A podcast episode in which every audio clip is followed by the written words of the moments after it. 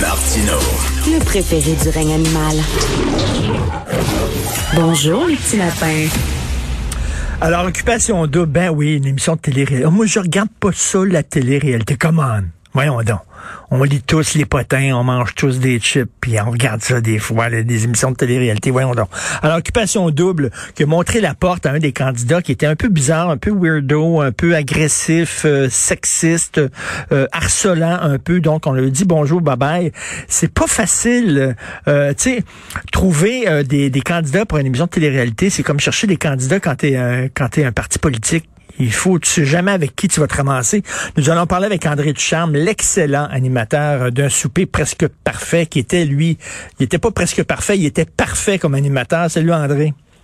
Salut, ça Tu sais que je ne suis plus. Hein, ben, je sais bien. Je suis presque parfait. Euh, j'ai accroché mon tablier. C'est comme ça que je dis ça. Ben oui, je sais, mais que tu seras toujours l'animateur de suis presque parfait. Ce qui veut dire que tu le regardais. Hein, hein. Ben oui, je regarde mes ans que je regardais ça.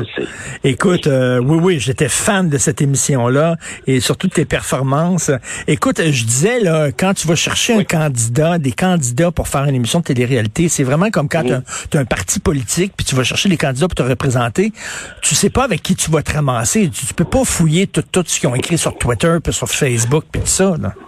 Non, ben il y, a une limite à, ce que tu peux savoir sur sur une personne qui se présente devant toi euh, et à qui tu parles pendant, euh, je sais pas moi, 15 euh, minutes fois deux peut-être là, c'est à peu près ça le temps le temps que les recherchistes peuvent passer avec euh, avec un, candidat ou une candidate. Dans le cas d'un super presque parfait, le défi est encore plus grand? Parce que faut pas en trouver 12, faut en trouver 120 euh, par année.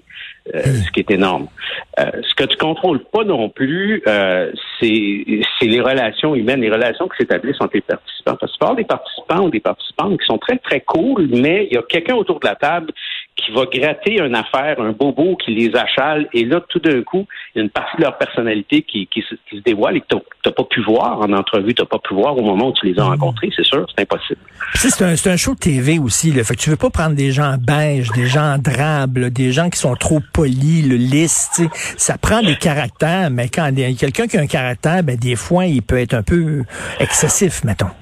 Ouais, ben je dirais qu'avec le temps, nous, un souper presque parfait, tu sais, euh, moi j'étais là pendant euh, 11 ans, euh, j'ai vu j'ai vu la, la, technique des recherchistes se raffiner aussi parce que euh, on, on s'est rendu compte. Moi, j'ai participé aussi à des sélections de participants, pas pour un souper presque parfait, pour, pour une autre émission qui s'appelait euh, Opération Séduction, dont j'étais producteur. Donc, j'étais à même de voir ce processus-là, parce que j'y ai participé, j'en ai sélectionné des participants et des participantes. Je me suis rendu compte que euh, quelqu'un qui est très posé en entrevue, qui est très calme, souvent devant la caméra va s'écraser parce que c'est une, une coche de plus d'avoir une équipe de tournage devant mhm. toi.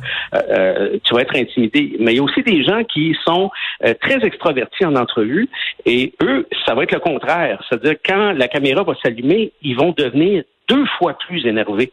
Et c'est ceux-là que tu veux pas avoir. c'est ceux-là qui vont te donner des problèmes. Parce que oui, tu peux avoir des problèmes avec des participants, des, participants, des problèmes de comportement lors du tournage et des fois aussi après.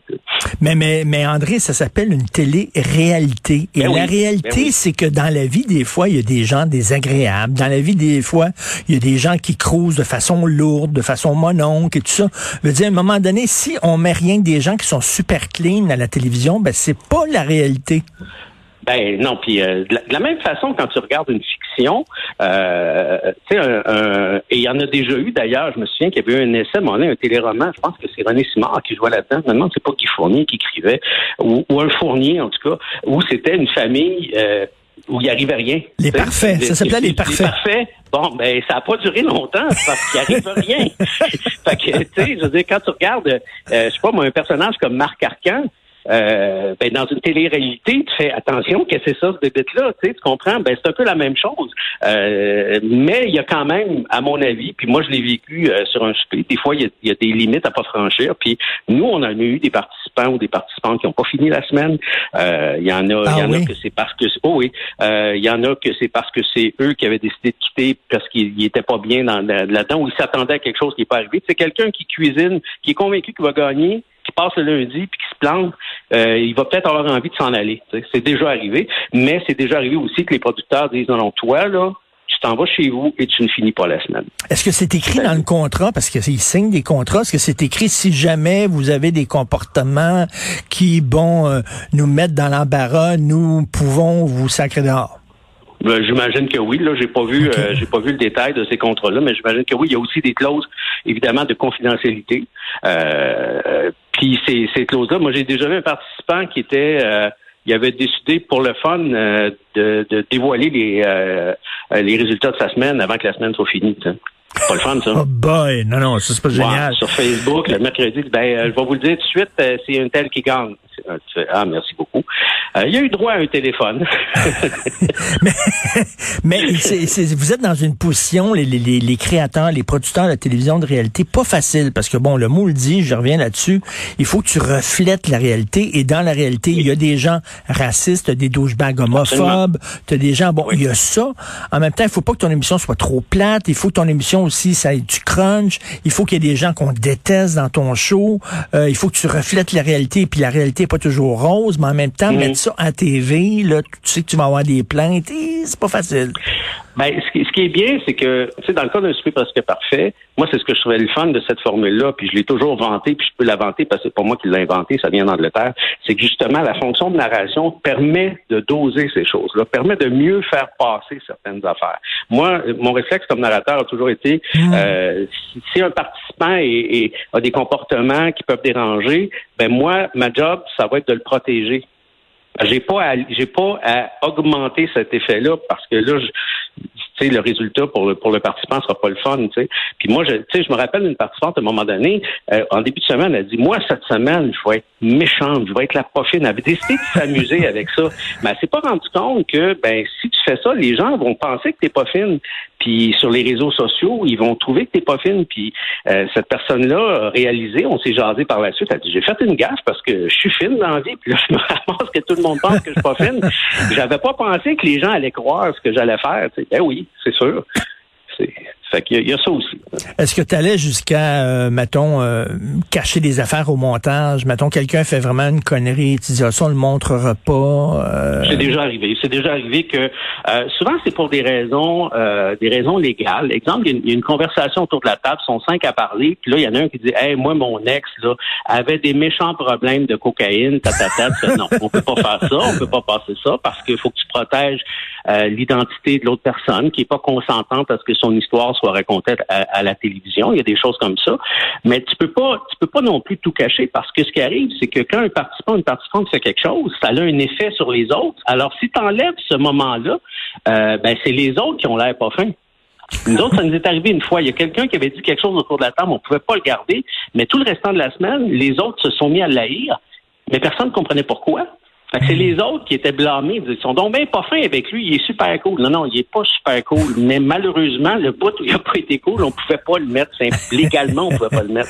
Et, quand ça a commencé, les téléréalités, on s'est dit, OK, ça, c'est drôle, mais tu sais, ça dure pas. Mais là, finalement, on voit que c'est rendu un genre établi, comme les sitcoms, comme les quiz, les téléréalités. Ça va durer. C'est toujours là.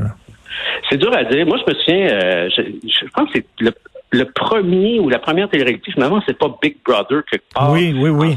En, Scandinavie, je me souviens d'avoir lu là-dessus sur Internet, ça passait pas ici à ce moment-là. Puis, tu sais, ils mettaient les gens dans une maison, puis ils regardaient vivre pendant un mois, dans l'affaire de même. Puis là, je disais, mon Dieu, qu'est-ce que c'est étrange, c'est bien bizarre. Je croyais pas trop à ce, à ce style de télévision-là. Bon, ben, je me suis trompé, hein, la preuve que je viens de rester narrateur et, non pas producteur, j'ai pas de piste. Mais je pense que la, la télé-réalité va changer, aussi va évoluer. Il a déjà évolué. Un souper, c'est un peu ça. Un souper, de mettre un, narrateur sur une télé-réalité, ça s'était pas vraiment vu. Puis je me souviens qu'au début, les gens aimaient pas ça.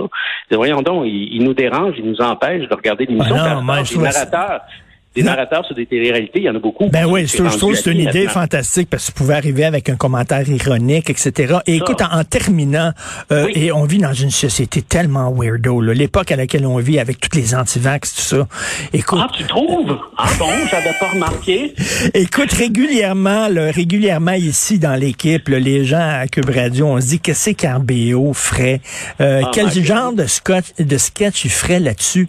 Et écoute, c'est certain que ça nous passe dans la tête. Puis je sais sais que c'est toujours dangereux de quand tu as eu un gros succès de revenir parce que bon, les gens vont dire ah, finalement c'était pas si drôle que ça, puis ils ont vieilli, puis ils sont moins comiques qu'on pensait tout ça, mais quand même c'est-tu possible pour les fans finis d'RBO dont nous sommes tous là que ça se peut-tu que vous reveniez de temps en temps là euh, Faire des affaires, moi, écoute, il euh, y a, y a, rien d'impossible. Moi, je trouve juste un des problèmes d'RBO maintenant, c'est qu'on a tous, moi je suis le plus jeune, puis j'ai 60 ans, donc euh, des perruques, puis des costumes de madame, je pense qu'on a passé le moment d'avoir l'air de ça à TV. Je pense que ça serait un peu ridicule. Donc, il faudrait trouver une autre façon. Mais je pense que si on était, si on, est, si on sévissait présentement, on serait beaucoup plus, euh, beaucoup moins rassembleur qu'on l'a été. J'ai l'impression que, euh, tu sais, tu fais un sketch sur les antivax ben tu vas te faire rentrer dedans, puis tu vas te faire menacer, puis tu vas recevoir des choses que tu peux pas recevoir. Moi, ça m'arrive souvent, je, reçois des, des, des antifax qui m'écrivent en disant Tu as bien changé. Moi, hey boy, tu n'as pas vu le sketch que j'écrirais sur toi, tu dirais que j'ai pas changé pas tout, mais tu m'aimerais pas. Ça, je peux te le dire. Mais bon, regarde. Écoute, on a besoin, on a, on a besoin, moi je trouve qu'RBO serait le vaccin contre la connerie générale qu'on a, on a besoin de ce vaccin-là. Si à une époque on avait besoin d'RBO, Christy, c'est bien ces temps-ci. Fait que pensez-y, les boys. J'ai l'impression que ça prendrait plus qu'une dose. merci André de Salut. merci Richard. Bye.